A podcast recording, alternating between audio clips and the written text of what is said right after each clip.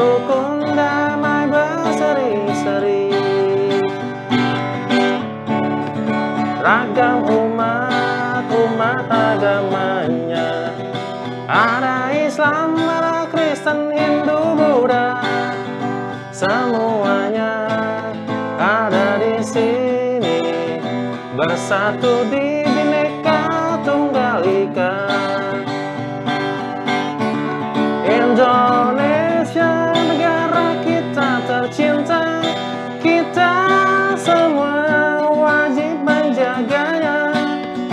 Jangan sampai kita terpecah belah oleh pihak lainnya. Pancasila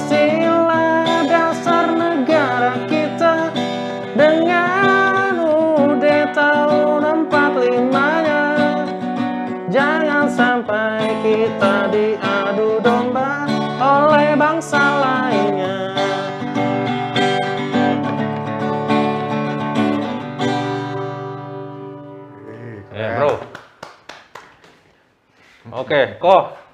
ya keren suaranya. Yo, thank you, Ko Firman udah datang malam ini. Aduh, sorry ya, kita agak telat uh, mulainya.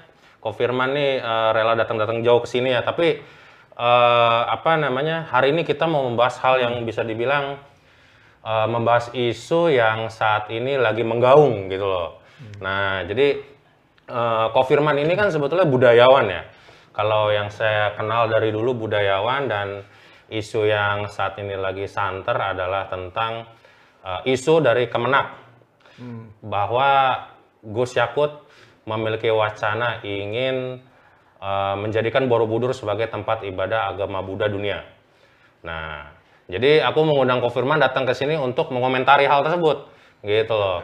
Karena dari sudut pandang budayawan bagaimana nanti di episode selanjutnya aku juga mau ngundang eh, dari sudut pandang politik bagaimana, dari sudut pandang ekonomi bagaimana, dari sudut pandang yang lainnya agama bagaimana. Nah, nah ini bagaimana kalau sudut pandang Kofirman yang merupakan budayawan begitu terhadap wacana tersebut.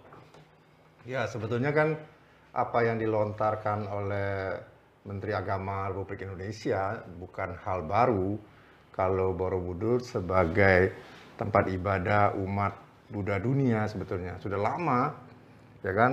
Eh, sekarang sebetulnya bukan diisukan, sama ditawarkan eh, wacana ini supaya kita punya ikon, eh, punya artefak, punya candi yang sudah terkenal seluruh dunia, tapi kok tidak dimanfaatkan maksimal. Kira-kira kalau saya membaca wacana yang di- dilontarkan. Nah, peluang ini kan sebetulnya sudah lama eh, di- didengung-dengungkan sebetulnya.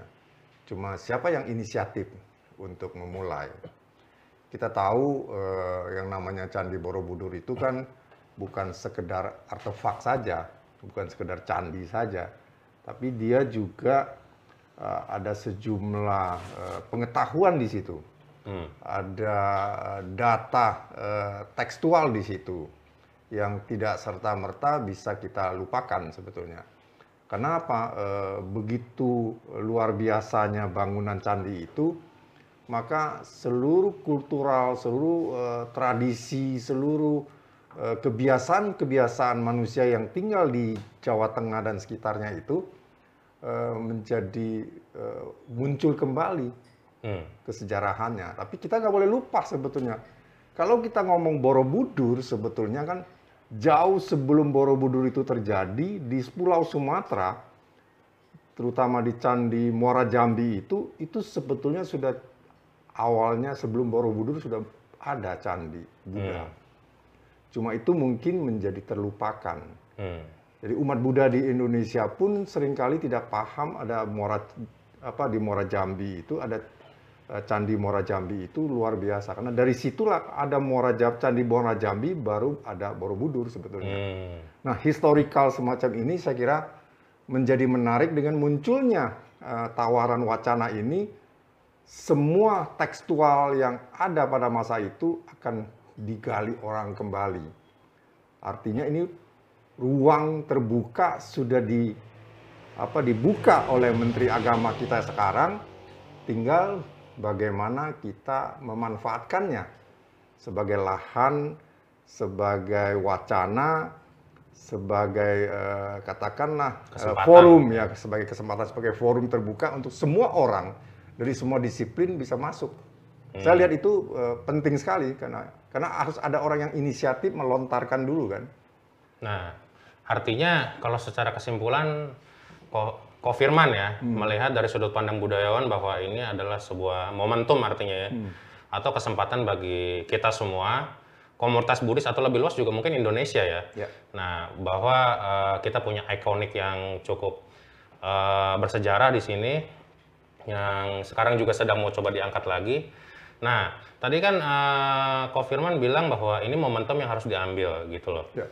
Nah, eh, sementara hanya Borobudur tadi Muara Jambi dan banyak sebetulnya candi-candi Buddhis lain di Indonesia kan Ya. yang belum terekspos mungkin seperti Borobudur. Nah, ini tanggapan Kofirman sebagai budayawan bagaimana?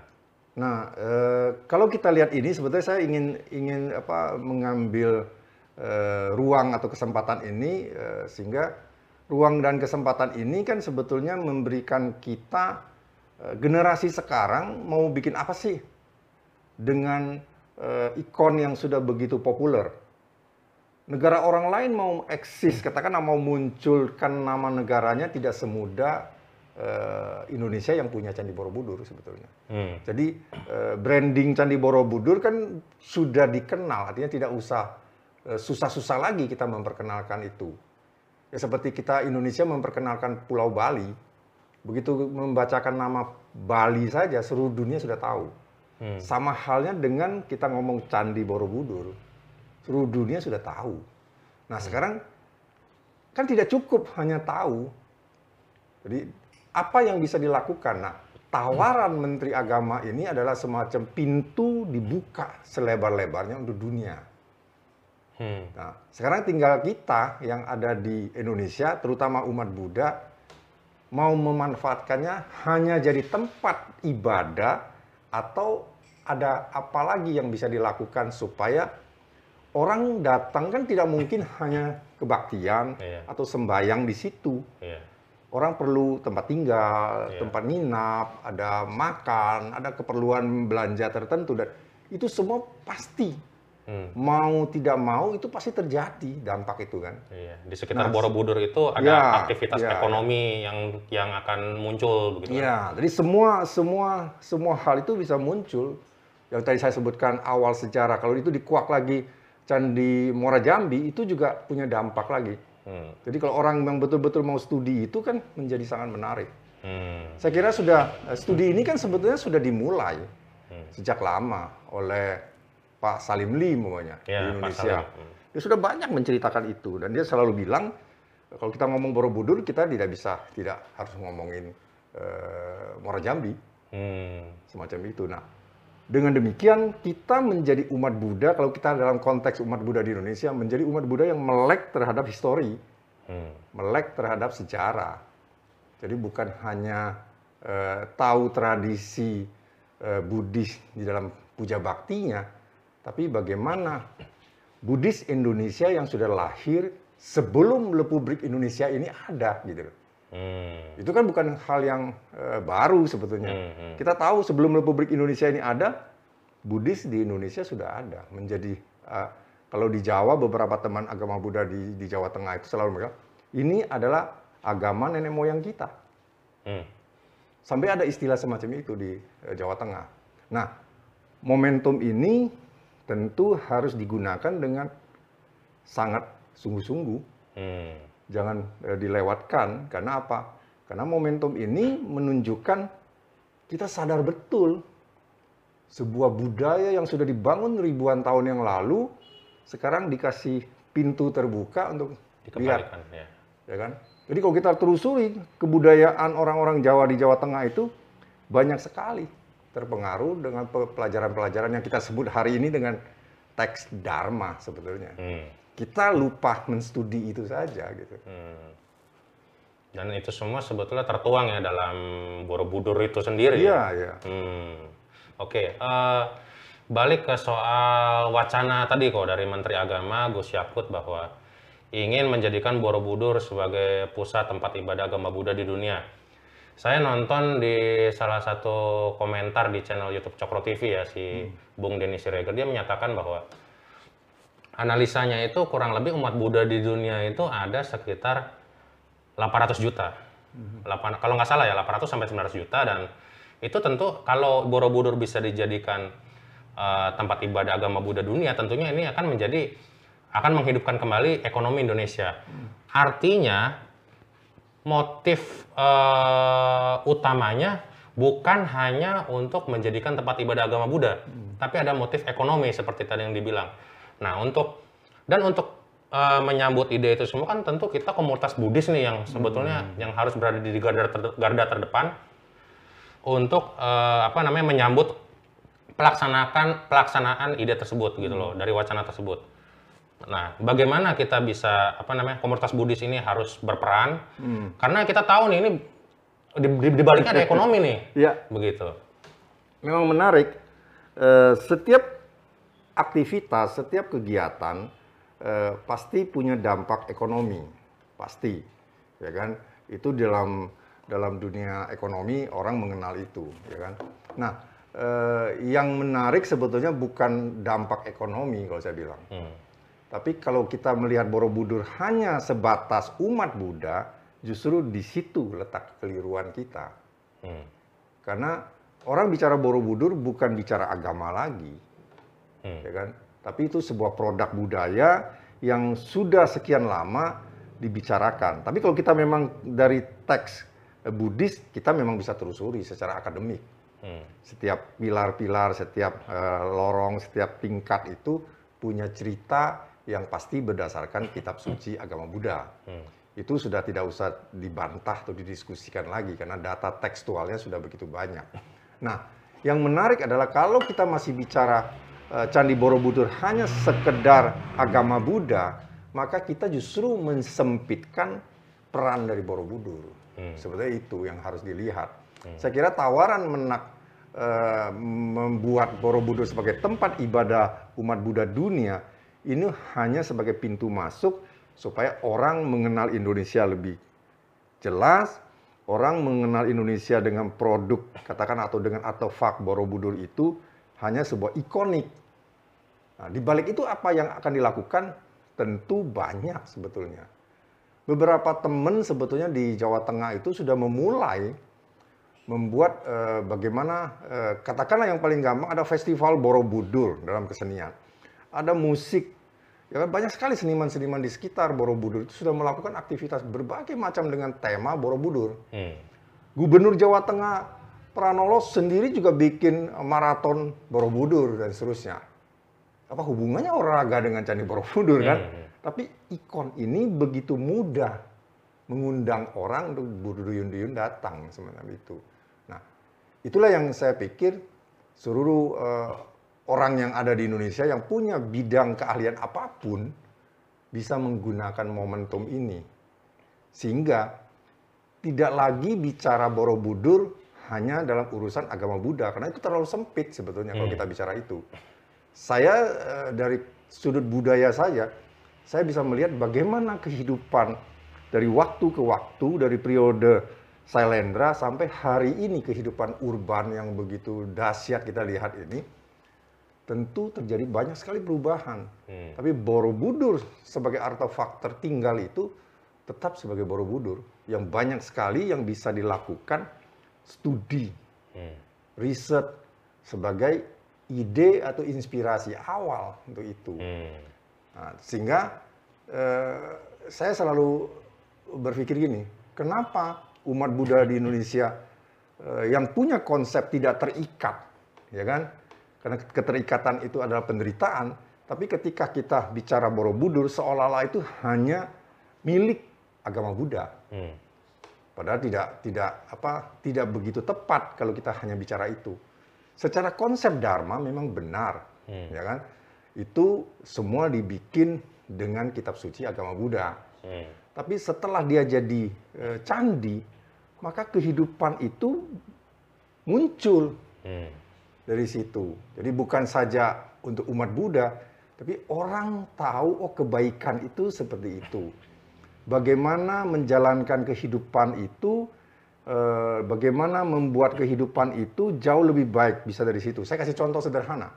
Ada studi gerak tubuh. Kalau udah pernah ke Candi Borobudur belum? Oh, udah, udah. Udah pernah naik keliling-keliling mau pradaksina di situ? Udah, Udah, pernah ya? udah. Umat Buddha harusnya sudah pernah ya. Udah. Nah, menarik kalau kamu naik di Kamadatu, ya kan? Kamu akan masuk lorong yang sempit sekali kan? Hmm. Kalau landai dasar kan? Iya. Dindingnya temboknya tinggi sekali. Nah, kita mau cerita tentang kehidupan orang yang pandangannya sempit segala macam kan nggak usah pakai banyak cerita lagi. Suruh masuk situ, kamu bisa lihat arah mata angin nggak di situ? Nggak bisa, cuma lihat ke kiri tembok, ke kanan tembok. Yang cuma bisa lihat langit di atas doang. Hmm. Begitulah disimbolkan tubuh ini kalau masuk ke lorong yang sempit, pikiran yang sempit, di situ saja hidupmu. Hmm. Cuma ada di sekitar kamu. Hmm. Semakin naik, temboknya semakin hilang kan. Kamu Hmm. bisa melihat jagat raya dengan luas. Hmm. Luar biasa. gitu. Hmm. Tidak bicara agama Buddha saja, tapi Iya. bisa bicara bagaimana orang masuk mengalami Hmm. sesuatu di situ. Nah, saya lihat konteks itu menarik sehingga kita bisa menginfeksi orang lain, Hmm, ya kan? hmm, hmm. Bisa memberikan pengaruh kepada orang lain, tidak ada urusan dengan agama lagi. Hmm. Agama yang betul-betul bermanfaat untuk umat banyak, untuk manusia banyak kan sebetulnya dia mampu mempengaruhi cara pandang. Hmm. Sekarang kan itu yang Hmm. dilakukan orang semua. Hmm. Nah, gampang. Kita nggak usah pakai label agama pun, kamu suruh orang masuk lalu kamu eh, bercerita dengan baik di situ. Berarti orang-orang yang nanti menjadi guide tour travel-travel itu menjadi peran penting kan untuk menjelaskan bagaimana kehidupan, bagaimana orang melihat dunia ini dan seterusnya. Hmm. Itu efektivitasnya luar biasa loh. Hmm. Ya kan? Saya membayangkan itu secara kultural gitu. Oke. Itu bayangan ke depan kalau wacana ini direalisasikan begitu. Dan itu sudah terjadi kan sebetulnya pada hidup yang lalu. Kita cuma mengulang, merewind lagi sebetulnya. Hmm. Oke. Candi Borobudur itu kenapa ada upacara pradaksina? Ya gitu, untuk mem- memberikan kesadaran. Oke. Tubuh manusia itu baru mengalami kesadaran kalau dia masuk kan di dalam pergerakan itu. Hmm. Makanya tadi saya tanya, kalau duduk diam, meditasi, apakah kamu bisa mencapai pencerahan? Tubuhnya diam saja. Iya. Yang menterawang kan pikiran, halusinasi yang jalan kan. Iya. semacam itu. Jadi itu latihan yang luar biasa. Kalau di dalam Buddhis mungkin dikatakan vipassana bawana Hmm, itu hmm, gitu. hmm. Iya. Ya. Nah, Borobudur menjadi sangat relevan untuk bicara banyak hal tentang itu. Hmm. Jadi dari ilmu melihat kehidupan, dari eh, bagaimana mempelajari eh, budaya, lalu bagaimana kita mempelajari orang dulu eh, dengan pakaian-pakaiannya, Hmm. bagaimana musik, bagaimana tarian, Hmm. semua ada. Hmm. Bahkan saya pernah bicara di di di kelas seni rupa, saya bilang Candi Borobudur itu adalah komik terbesar di dunia, Hmm. ya kan? Komputer yang hard disknya nggak pernah punya listrik bisa tetap ada, nggak Hmm. pernah hang gitu kan? Iya, iya. Jadi visualisasi di situ luar biasa. Jadi kita bisa membayangkan begitu banyak ide Hmm. di situ. Nah, tergantung generasi sekarang melihat Borobudur, apakah hanya sekedar melihat candi agama Buddha saja? atau mau melihat jauh lebih luas. Itu loh persoalannya. Hmm. Oke. Jadi eh, tentunya dari sudut pandang Kofirman ini ini momentum yang harus diambil ya dan eh, tapi di balik itu kan balik tadi ada apa namanya tujuan ekonomi. Sekarang aja Borobudur ini kan kalau saya lihat eh gini, maksud saya wacana Borobudur dijadikan tempat agama tempat ibadah agama Buddha di dunia itu eh, dari Kemenak. Ya. Tapi Borobudur itu sekarang kan eh, bukan di bawah naungan Kemenak, ya. Kemenak Ya. adanya di bawah naungan Kemendikbud kalau tidak salah. Nah, dan ada ada tiga lembaga di bawahnya ya yang menaungi itu dan bahkan seperti yang pernah kita diskusikan ya, bahwa umat Buddha aja mau waisakan aja minjem. Harus izin dulu sama mereka. Kan ini bisa dibilang miris ya sedih banget kita. Itu kan tempat ibadah kita umat Buddha gitu kan. Tapi kita mau mau waisakan aja minjem gitu kan. Ya. Nah, eh, saya juga waktu ke Borobudur, kalau boleh saya sharing sedikit, karena peruntukan itu bukan tempat ibadah sampai saat ini, tapi tempat pariwisata, banyak turis-turis yang bisa dibilang, sorry to say, kelakuannya agak kurang ajar, gitu loh. Di situ kan kadang ada patung ya, foto selfie begitu kan, berdiri di atasnya, kemudian buang sampah sembarangan. Waktu itu terus, eh, jadi lucunya gini, kejadian buruknya itu dilakukan oleh orang yang sama, Terus kejadiannya itu tiga kali tiga kali dilakukan. Udah berdiri, terus berdirinya berdua sama pasangannya, jadi pacaran mereka. Terus kasih pose-pose ra- mesra begitu. Terus udah itu buang sampah di situ. Nah banyak juga lah saya melihat itu mereka yang manjat-manjat eh, dan lain sebagainya. Nah ini ini kan eh, apa namanya sudah menjadi ekonomi gitu loh, Ya. karena pariwisata. Nah ini kan sebetulnya wacananya untuk menjadikan tempat ibadah, tapi ujung-ujungnya ekonomi juga gitu loh. Nah artinya kan kembali lagi dong seperti sekarang. Nah eh, bagaimana nih eh, kita bisa mengantisipasi agar hal serupa yang saat ini sedang terjadi, yang sangat mirisnya terjadi terhadap Borobudur tidak terjadi lagi nanti di ujung-ujungnya dari pelaksanaan wacana menjadi tempat ibadah ini.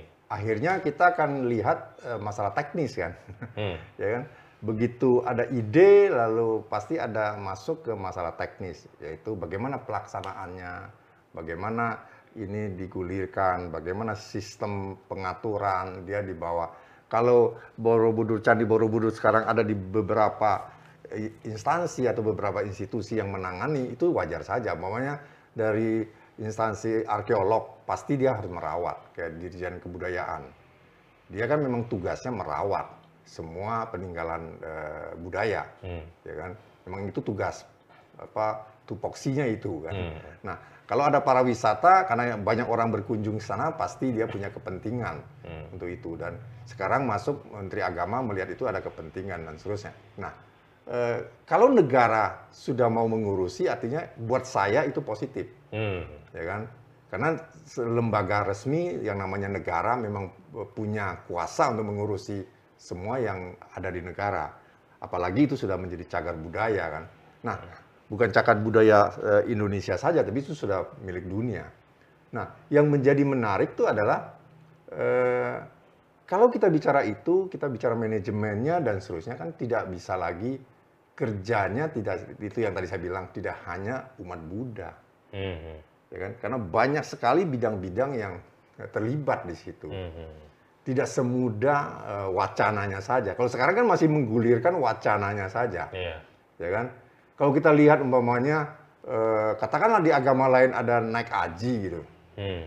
kita bisa membayangkan bukan persoalan ibadah saja di situ. Bagaimana catering, bagaimana penginapan, bagaimana travel, bagaimana itu kan semua harus ada yang mengurus. Hmm. Saya kira sebelum sejauh itu ini kan harus dikelirkan dulu gitu loh. Hmm. Wacana ini sebetulnya uh, katakanlah sesimpel itu upacara untuk umat dunia, umat Buddha dunia. Apakah selama ini tidak seperti itu? Sudah seperti itu sebetulnya. Hmm. Cuma secara uh, di organisasinya saja tidak. Saya pernah uh, upacara melakukan puja bakti Waisak di Borobudur. Para pandita, uh, biksu-biksu dari Jepang banyak melakukan upacara tersendiri di pojokan Borobudur itu, Hmm. Hmm. ya kan?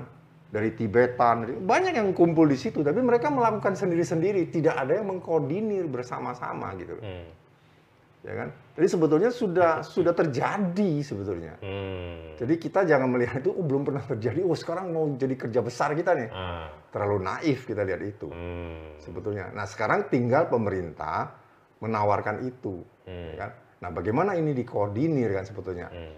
Tapi pertanyaannya adalah apakah semua yang dikoordinir pasti sesuai dengan ideal yang di, kita ingin capai? Ya. Kan selalu umat Buddha kan selalu maunya yang ideal, seperti orang-orang kan gitu ya. Tapi seperti orang itu siapa yang menjalankan? Hmm. Siapa yang melaksanakan? Nah, itu yang saya kira tidak semudah itu dibicarakan. Hmm. Seperti tadi sebelum ke sini saya post saya apa WA ke teman yang ada di daerah. Ini ada wacana gini gimana? Dia bilang seperti cerita seribu satu malam dia bilang. Apakah semudah itu dilakukan? Ah. Saya selalu melihat kalau kita melihat sebuah proyek besar, sebuah gagasan besar, kita cenderung khawatir, kita cenderung curiga, kita cenderung melihat dari pandangan negatif duluan. Hmm. Ngerti nggak? Hmm. Saya kadang-kadang juga bingung kenapa ya masyarakat cenderung melihat sesuatu itu duluannya yang negatif gitu loh. Hmm. Hmm. Hmm. Kalau kita sudah duluan negatif, semua kerangka berpikir kita arahnya semua begitu, Negatif. curigaan aja gitu gitu ya. Iya, iya. Padahal manfaatkan saja orang mumpung sudah dibikin pintunya sudah dibuka, gubernur Jawa Tengah juga sudah mendukung dan seterusnya. Tinggal siapa yang mau melakukan apa Hmm. untuk itu. Positif aja lihatnya, Hmm. ya kan? Karena sebuah Borobudur sendiri kalau dibangun kalau kita cek dalam historika itu berapa generasi baru jadi itu. Hmm. Oke. Dibangunnya saja begitu lama. Jadi kan kita nggak bisa seperti budaya Sangkuriang tiba-tiba semalam suruh jadi, Hmm. ya kan nggak mungkin. Nah, Oke. yang penting melihat eh, gagasan ini adalah dari kacamata yang oke ke depannya harus lebih baik. Apa yang bisa kita kontribusi? Hmm. Organisasi ini apa yang bisa kita kontribusi? Seperti teman-teman di Hikmah Budi Jawa Tengah ketika ada gunung meletus, Borobudur tertutup debu, mereka bergerak. Hmm. Membersihkan, Cuma membersihkan ya. doang. Tapi itu kontribusinya luar biasa kan? Hmm. Saya kira semua eh, lembaga, semua komunitas mesti melakukan itu. Hmm. Oke. Ya. Nah, berarti kita sebagai orang Buddhis nih khususnya Hmm. dari komunitas Buddhis harus justru menyambut baik ya. Ya. Dan melihat ini sebagai peluang kita ambil aja. Resiko nanti ada masalah apa ya kita kita cari solusinya nanti gitu. Yang penting ada langkah dulu yang kita ambil gitu kan. Nah, ini menarik nih. Kita kan sebetulnya ada dari berbagai unsur nih Ya. latar belakang. Ada dari majelis, Ya. ada dari sangha, ada dari pemuda, ada dari mahasiswa, ada dari umat wihara, ada orang yang hid- hidup di sekitar Borobudur. Nah ini eh, ini semua kan berkaitan dong, Ya, seperti tadi yang Ko Firman sampaikan harus ber- eh, berkontribusi memberikan peran dalam menyambut gagasan baik ini. Nah eh, dari sudut pandang budayawan bagaimana setiap unsur ini harus eh, bergerak gitu atau bertindak? Nah, sebelum kita sampai pergerakannya seperti apa, kan kita mesti mencari dulu eh, poinnya ada di mana sih. Seluruh dunia sekarang sedang melihat bahwa orang itu bekerja melakukan sesuatu setengah mati itu buat apa sih? Untuk kebahagiaan, Hmm. ya kan? Umat Buddha juga mengajarkan itu. Bagaimana lo mau kaya mau miskin, yang penting lo bahagia. Hmm. Sebenarnya seperti itu. Nah, hampir seluruh indeks prestasi negara sekarang ukurannya bukan dia paling makmur yang siapa gitu sebenarnya. Hmm. Tapi masyarakatnya yang paling gembira yang mana, Hmm. Ya kan? Nah, saya pikir semua orang yang mau membantu katakan atau mau mengkontribusi atau melihat Borobudur ini ini sebuah eh, situs budaya, candi, agama dan seterusnya. Dia bisa melihat itu, dia bisa mendapatkan sesuatu kebahagiaan nggak dari situ? Itu dulu ya. Ha-ha. Hmm. Artinya, oh, oke kalau saya datang, saya sebagai fotografer, saya bisa motret dengan bagus, saya bahagia karena saya bisa dapat momen yang bagus. Kalau foto saya laku, saya dapat uang. Hmm. Kan semua bagus dari foto segi fotografer saja. Hmm. Dari penari banyak sekali yang studi tentang gerak-gerak di Candi Borobudur. Hmm. Tukang gambar, pelukis segala macam banyak sekali yang melakukan itu. Hmm. Jadi setiap orang berperanlah dengan apa yang dia suka Hmm. dengan momen itu. Oh, sesuai dengan kapasitas Ah, masing-masing ya. ya gitu. Jadi Jadi tidak hanya satu sektor saja, terlalu sempit yang tadi saya bilang. Kalau kita cuma lihat satu sektor saja. Hmm. Tentu para agamawan, para biksu, para pandita Buddha, dia harus lebih aktif lagi berperan. Hmm. Oke. Ya kan, semacam itu. Pandita dan Sangha harus Iya, lebih aktif berperan iya, iya. sebagai rohaniwan begitu. Ya, Hmm. gitu. Apa yang bisa dilakukan di situ? Oke. Kalau kita lihat eh, di eh, Pura Besaki ya, yang di, di Bali waktu itu, kan para wisata boleh datang tapi nggak bisa masuk kan? Hmm. Hmm. Nah, apakah harus dibikin seperti itu? Kan harus melakukan studi-studi dulu gitu. Hmm. Kalau memang tidak boleh naik, kenapa dan seterusnya, ya kan? Hmm. Saya pernah membayangkan waktu dulu ditawarkan satu hari harus sekian ribu orang atau sekian juta orang boleh naik ke atas itu, berarti kan kerusakan itu akan dipercepat seperti yang di Borobudur itu. Betul. Ya kan setiap hari ada sekian orang bebannya di situ. Nah, kalau memang itu untuk melindungi sebagai tempat ibadah dan seterusnya hanya hari-hari tertentu orang boleh naik, mungkin dilihat dari luar. Tapi ini kan tarik menarik yang tidak mudah. Hmm. Diskusinya bisa panjang. Hmm. Tapi niatan itu dulu apa? Hmm. Ya kan? Kalau ini memang jadi benda sakral, katakanlah seperti itu kan di Indonesia kita seneng tuh. Pokoknya segala sesuatu mau disakralkan saja, lalu orang nggak boleh pegang, gitu. orang nggak boleh sentuh. Apakah harus seperti itu? Hmm. Nah itu tentu tidak bisa eh, saya yang jawab. Hmm. tentu harus dijadikan kesepakatan gitu. Hmm, berarti Kan? kesimpulannya kalau dari Kofirman ya memberikan masukan bahwa setiap unsur ini eh, harus mulai ada inisiatif untuk memberikan kontribusi sesuai dengan kapasitasnya, begitu kan? Betul. Hmm, oke. Em, apa namanya? Jadi balik lagi tarik bahwa ini ada momentum, begitu loh. Pertanyaan saya, apakah ini momentum pertama Buddhis? Enggak. Enggak ya? Budi sebetulnya gini, kita seperti anak manja yang punya banyak barang peninggalan yang luar biasa, tapi kita maunya diberikan terus. Hmm. Inisiatif, perjuangan dan seterusnya itu tidak kita selalu menuntut hak kita gitu loh. Hmm. Kewajiban kita merawat dan seterusnya apakah ada juga? Hmm. Kan selalu timbal baliknya seperti itu. Hmm, jadi ke- kalau mungkin kita lihat dari momentum mana kok ya, mungkin Kofirman kan secara ini lebih banyak mengamati sejarah pergerakan Buddhis di Indonesia. Momentum Katakanlah gini. apa eh, saja yang kita hilang? Katakanlah momen? gini. Seluruh umat Buddha pernah ke Borobudur, Hmm. ya kan? Hmm. Terus kita lihat apa yang mereka pikirkan tentang Borobudur. Saya khawatir umat Buddha kalau ke Borobudur cuma motret-motret gitu ya. Selain itu nggak ada gitu kan. Ya, ya. Umpamanya contoh guyonannya gitu ya. Ya. Nah, setelah itu kenapa ada katakanlah saya sering kali eh, orang ditanya orang, Pak, emang bener Pak kalau kita ke Borobudur tangan kita gerogo-gerogo kakinya Buddha lagi apa ada yang patung Buddha Rupang yang ada di dalam Buddha Diani itu apakah benar itu bisa apa yang kita mimpikan apa yang kita Tercapai. akan tercapai segala Iya. macam. Saya bilang itu kan bisa-bisanya para wisata menciptakan gimmick-gimmick. gitu. Kalau Iya, kalau iya. dalam sekarang kita Iya, ngomong gimmick, gimmick-gimmick iya. kan. Kalau sampai sana sudah jalan panas-panas naik terus nggak ada gimmicknya kan nggak lucu gitu ya. Iya. Udah dibikin lucu-lucuan gitu kan. nggak ada yang dicapai. Ah, kayak gitu-gitu. Iya. Itu gimmick saja sebagai sebuah tempat lu selalu ada gimmicknya gitu. Hmm. Sama dengan kalau kita ke Bali kan orang disuruh pakai selendang dan seterusnya sebagai sebuah tanda bahwa kamu menjadi tamu di sana. Itu kultural gitu, itu produk kultural gitu. Hmm. Seperti kalau kita ke Prambanan sekarang kan juga gitu, ya kan? Hmm. Itu produk kultural. Nah, Hmm. banyak sekali hal-hal yang menarik seperti itu kita lupa melihat itu sebagai sesuatu yang penting khas budaya lokal gitu. Hmm. Nah, itu kan menjadi menarik. Kan kita kita selalu mau me- mengikuti budaya luar dengan adopsi begitu saja tapi tanpa melihat ini loh potensi kita, bagaimana kita bisa mengangkatnya supaya orang lain juga senang dengan itu. Hmm. Nah, saya lihat eh, sebagai orang yang senang dengan eh, masalah kebudayaan, saya melihat ini, wah ini luar biasa. Saya tentu akan melakukan peran saya ya, Hmm. dari seni visual gitu. Saya langsung udah komunikasi dengan beberapa teman, Hmm. wah ini gimana ide kita bisa jalan nih. Kita bisa riset tentang tekstil di sekitar situ, objek sekitar situ, teknik visual se- se- semua ada yang ada di sekitar situ, ya kan?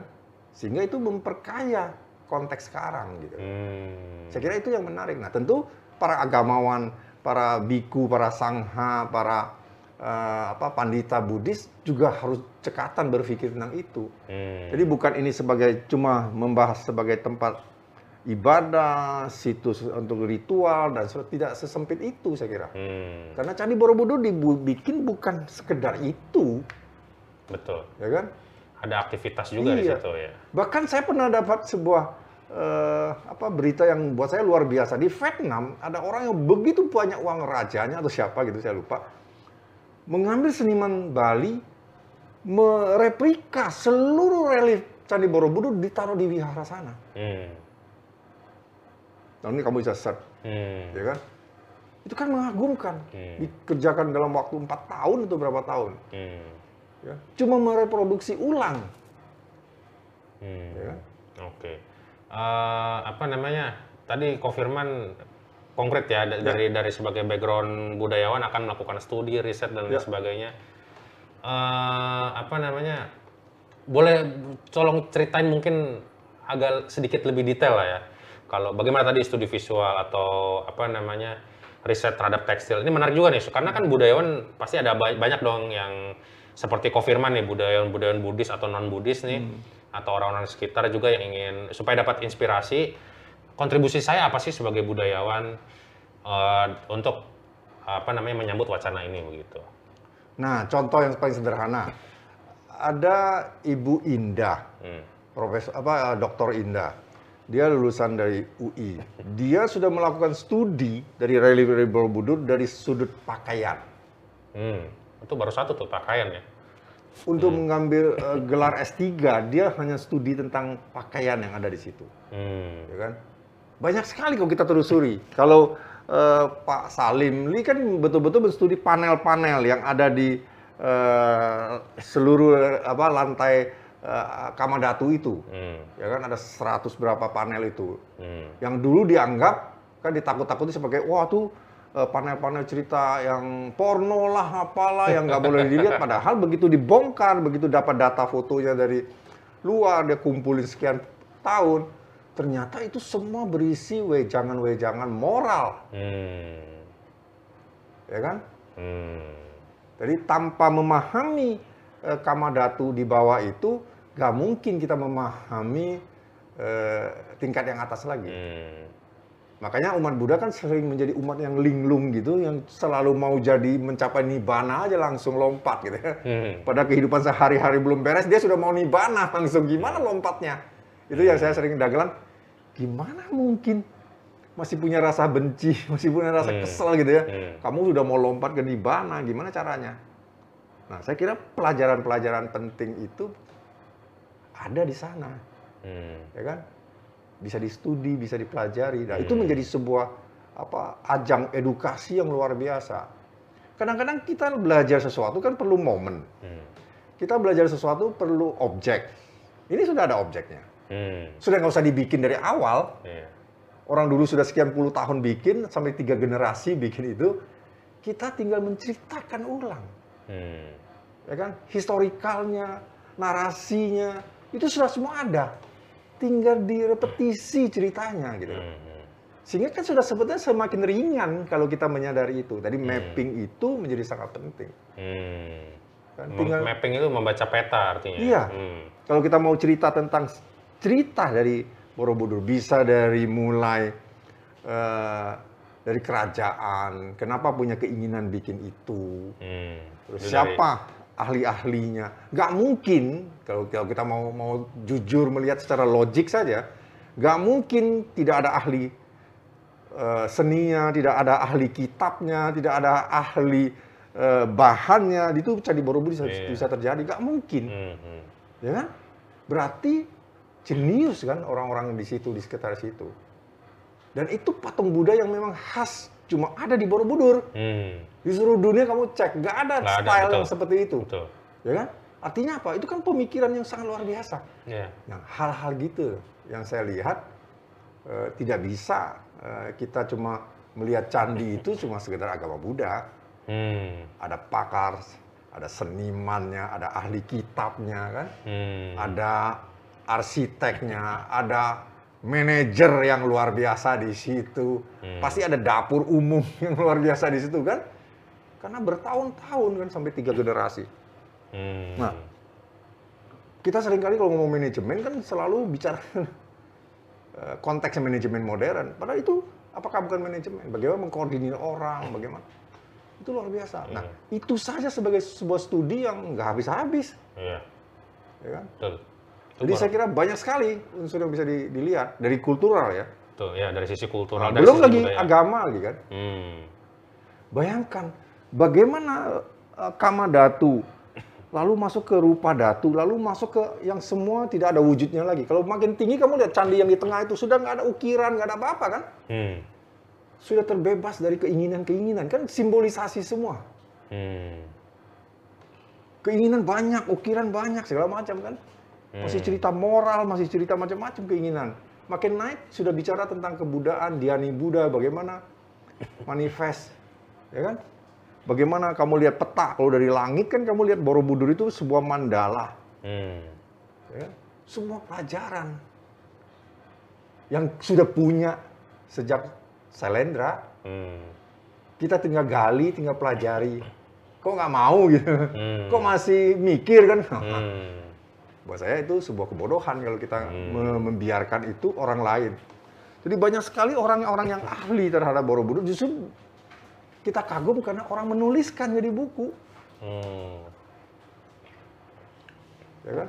Umat Buddha ada beberapa sebenarnya, tapi kita tidak populer untuk mendengar itu. Kita kan seneng dikasih dongeng saja. Kalau kamu berdana, kamu akan bahagia. Cuma haha dongeng-dongeng gitu gitu. Iya. Kalau saya ngomong dongeng pasti banyak orang tersinggung, gitu nggak ya? Iya, iya. ya kan? Padahal itu kan ses- sesuatu yang saya pikir benar gitu loh. Itu kan sangat individual gitu. Tapi bagaimana sebuah benda bisa mempengaruhi? Saya sering kasih contoh sederhana. Kita lihat gelas ini saja lah, sederhananya. Sebuah benda, bukan candi kan? ya. Hmm. Kita tahu orang bikin ini karena dari pikiran kan. Hmm. Kita tahu tangan kita nggak ada. Kamu pernah beli gelas ada tutorialnya. Ini buat pegang kan nggak ada, gitu gitu nggak? Iya. Nggak ada tutorialnya kan? Orang langsung bisa pegang. Orang nggak pegang gini lagi gitu. Hmm. Berarti pikiran sudah ada di sini. Hmm. Itu cara berpikir orang budaya. Hmm. Semua bentuk yang sudah ada di bumi pasti. Kamu lihat handphone kita. Kenapa dengan itu gampang? Karena yang ajaib jari kita, maka semua orang senang. Yang tombol-tombol ditinggal. Bukan itu canggih sebetulnya. Tiba-tiba kita merasakan jari kita canggih kan gitu. Hmm. Menarik ya dari jadi ini kita kalau Visual, ini masalah visual kan? betul. Jadi kalau kita membahas segala sesuatu dari aspek budaya ini menarik ya. Saya sebetulnya kan memang bukan latar belakang budaya ya. Hmm. Ini hal baru sih buat saya. Jadi ternyata kita melihat satu hal saja banyak sekali nih aspek yang bisa kita lihat ya. Apalagi konteks Borobudur yang ilmunya Hmm. Betul, yang kita udah betul. tahu banyak. Kita mau lihat dari sisi mana-mana mana-mana bisa kita gali gitu loh. Saya pernah dikasih pertanyaan sama seorang eh, pengamat, dia ekonom sebetulnya. Tapi karena dia sering kali melakukan pendampingan kultural di desa-desa di sekitar Jawa Tengah itu, dia bilang, Pak Firman, mungkin nggak ya budaya Buddhis itu dikembangkan lagi di Indonesia? Saya bilang sangat mungkin. Hmm. Budaya itu tidak ada milik agama tertentu. Kita anjali. Apa seluruh seluruh orang Jawa Tengah nggak anjali kalau ketemu orang? Hmm. Apa harus Buddhis? Enggak kan? Hmm. Hmm. Apa nggak duduk di lantai lesehan yang kita bilang? Hmm. Biasa-biasa aja. Iya. Keseharian itu, itu kultural. Termasuk meditasi ya. Ya kan? Hmm. Sungkeman, Hmm. ya kan? Semua ngomong jalan, semua teratur. Hmm. Pelan, ya kan? Hmm. Nunduk, semua. Hmm. Itu kultural. Jadi gampang, saya bilang bisa. Karena itu sudah mendarah daging Hmm. di orang Indonesia. Hmm. Tinggal kalau celakanya kan umat Buddha kepengen selalu kasih merek ini Buddhis. Hmm. Nah ini semacam self kritik ya sebetulnya. ya. Iya. Hmm. Untuk umat Buddhis Kan sendiri. dulu ya. saya masih ingat tuh, waktu saya masih aktif di keluarga Buddhis eh, Jakarta, KMBJ itu kan. Hmm. Kita bikin, pokoknya ada orang bikin eh, lomba cipta lagu Buddhis, nah kan. Hmm. Padahal kalau kita lihat isinya, lagu apa sih itu? Lagu populer kan? Hmm. Lagu pop. Kalau kita ngomong, eh, kalau kita ngomong, oh ini lagu gereja, jelas. dia pasti partiturnya ada suara satu, suara dua, suara tiga, atau suara empat gitu kan? Hmm. Itu jelas komposisi estetikanya pasti begitu. Hmm. Kenapa tuh? Karena itu diorder dari gereja kepada para komposer zaman itu, Beethoven kah, segala macam. Memang bikin itu. Hmm. Nah kita mestinya studi eh, musik gending Sriwijaya dong. Hmm. Tapi umat Buddha siapa yang menstudi itu? Nah, secara kultural, Hmm. ya kan? Jadi apa namanya harus nyambung ya antara apa namanya tujuan sama pelaksanaannya ya. Kayak tadi misalnya kok Firman mengkritisi lomba cipta lagu Buddhis, tapi pelaksanaannya lagu pop gitu kan? Iya. Iya, harusnya lagu Gending Sriwijaya contohnya begitu. Itu Almarhum Dr. Krisnanda sering kali bikin lucu-lucuan gitu kan. Gerak jalan Buddhis, kenapa harus ada merek Buddhisnya? Emang jalan gerak Buddhis jalannya ngangkang dia bilang. gitu. Semacam itu kan. Iya. Jadi kita selalu uh, harus ada brand, ada merek Buddhisnya baru merasa itu Buddhis. terjebak dengan label ya. Iya. Nah, padahal kita punya konsep tidak boleh terikat. Iya, Tapi dalam pelaksanaan justru kita mengikatkan label itu. Hmm. Saya sering bilang secara guyon ya, saya bilang, harusnya umat Buddha itu jadi garam di dalam masakan yang memberi rasa, bukan memberi bentuk. Paham nggak? Hmm. Lu kalau jual masak sayur capcay loh, jangan kasih bumbu, jangan kasih kecap, jangan kasih micin, hambar gitu, lu bisa makan enak gak itu? Hmm, hmm, hmm. Walaupun sayurnya segar-segar, gak enak kan? Hmm. Ini menarik nih. Jadi saya boleh sharing sedikit Iya, ya? silakan. Nah, jadi eh, kalau saya pribadi nih, eh sorry, kalau orang lain melihat Buddha itu hanya sebagai agama. Ya. Ini nyambung dari yang penjelasan Kofirman tadi soal soal budaya. Saya sering kali memaknai Buddhisme itu sebagai ajaran. Hmm. Jadi ajaran.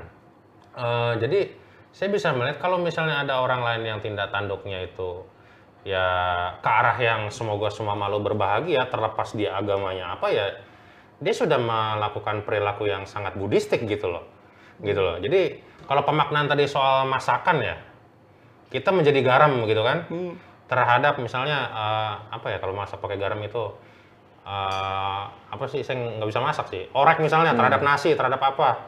Itu kan memberikan pengaruh juga terhadap semuanya tidak terlepas oh nggak karena lu tempe nggak karena lu sayur ini. Kita garam nggak bisa kasih efek ke situ gitu loh. Nah jadi garam atau Buddhis ini juga uh, posisinya di situ gitu loh. Bisa memberikan dampak terhadap siapa saja. Jadi kalau dari sisi budaya ini menarik nih ya. Jadi tidak tidak tidak melihat sekat lagi gitu loh. Jadi ke semuanya kita bisa memberikan Nah, pengaruh sebenarnya kan gini, istilah saya gini. Orang kan sebetulnya makin banyak mengerti Dharma, dia kan harusnya berkembang pannya, berkembang eh, cinta kasihnya atau metanya. Hmm. Buat saya, umat Buddha yang berhasil memahami Dharma, itu berkembang adalah cinta kasih dan kebijaksanaannya Hmm. ya kan? Itu buat saya melihat. Nah, kita sekarang tinggal mengukur aja umat Buddha, tokoh Buddhis segala macam, dia punya nggak itu umpamanya sebagai ukuran. Kalau kasih nama dia sebagai tokoh Buddhis segala macam, simple, Kayak Hmm. gitu. Bahkan saya sering kali secara eh, secara tegas mengatakan, jadi jadi tokoh Buddhis gampang kok. Hmm. Kamu mau nggak diperes kekayaannya, istilahnya gitu. Hmm. Kan semuanya orang kaya, gitu ya. Hmm. para pengusaha yang sukses kan, Hmm. yang jadi dijadiin tokoh. Supaya apa? Semua urusan jadi lebih gampang karena dia keluar uang. Hmm. Buat saya kasihan dong. Para pengusaha tuh jadi kayak sapi perahan gitu loh. Hmm. Ngerti nggak? Hmm. Nah buat saya apakah itu? Hmm. Ngerti nggak? Nah tentu dalam hal ini kalau konteksnya di, di dalam Borobudur kita melihat semua punya peran. Hmm. Kita nggak boleh lupa loh, alam ini sudah mengajarin kita gitu. Hmm. Kita kan cenderung mengatakan, oh ini tidak baik, ini kita tinggalkan yang tidak baik. Oke, meninggalkan tidak baik itu dalam dalam hal apa? Ya kan? Kenapa kita ada di dunia? Karena dua-duanya ada baik dan tidak baik, gitu kan? Hmm. Nah, Borobudur sudah di, ada di kita. Sekarang diurusin orang gitu. Ya kan? Gak apa-apa. Toh, kalau kita baca lebih detail sejarahnya, ketika Borobudur itu direnovasi dengan biaya dunia, ya kan? Waktu zamannya menterinya Daud Yusuf, kalau tidak salah. Itu yang peresmiannya dibaca doanya oleh siapa? Oleh seorang kiai. Gak ada umat Buddha yang protes loh. Ngerti nggak? Tapi buat saya bukan persoalan kiai yang baca doanya atau siapa, nggak ada nggak ada masalah di situ. Ketersinggungan, ketidakpahaman itu yang sering kali terjadi gitu loh. Hmm. Kalau memang itu tidak boleh, kita mengajukan keberatan dong, bersuara dong. Hmm. Jangan gerumu di belakang gitu, Hmm, ngerti nggak? hmm. Kalau sudah lewat kita ngomong kan gitu ya. Hmm, hmm. Nah, sekarang sudah dibuka nih, istilah saya kan, kalau kita kembali lagi ke sini.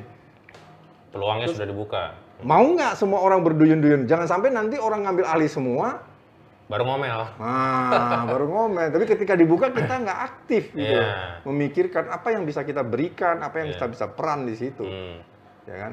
Ini menarik nih. Jadi eh, semua ada perannya termasuk budayawan. Nah, budayawan atau eh, orang-orang akademisi tentu ya tugasnya salah satu yang harus diambil studi ya dari segala sisi tadi aspek yang ada dari Borobudur itu.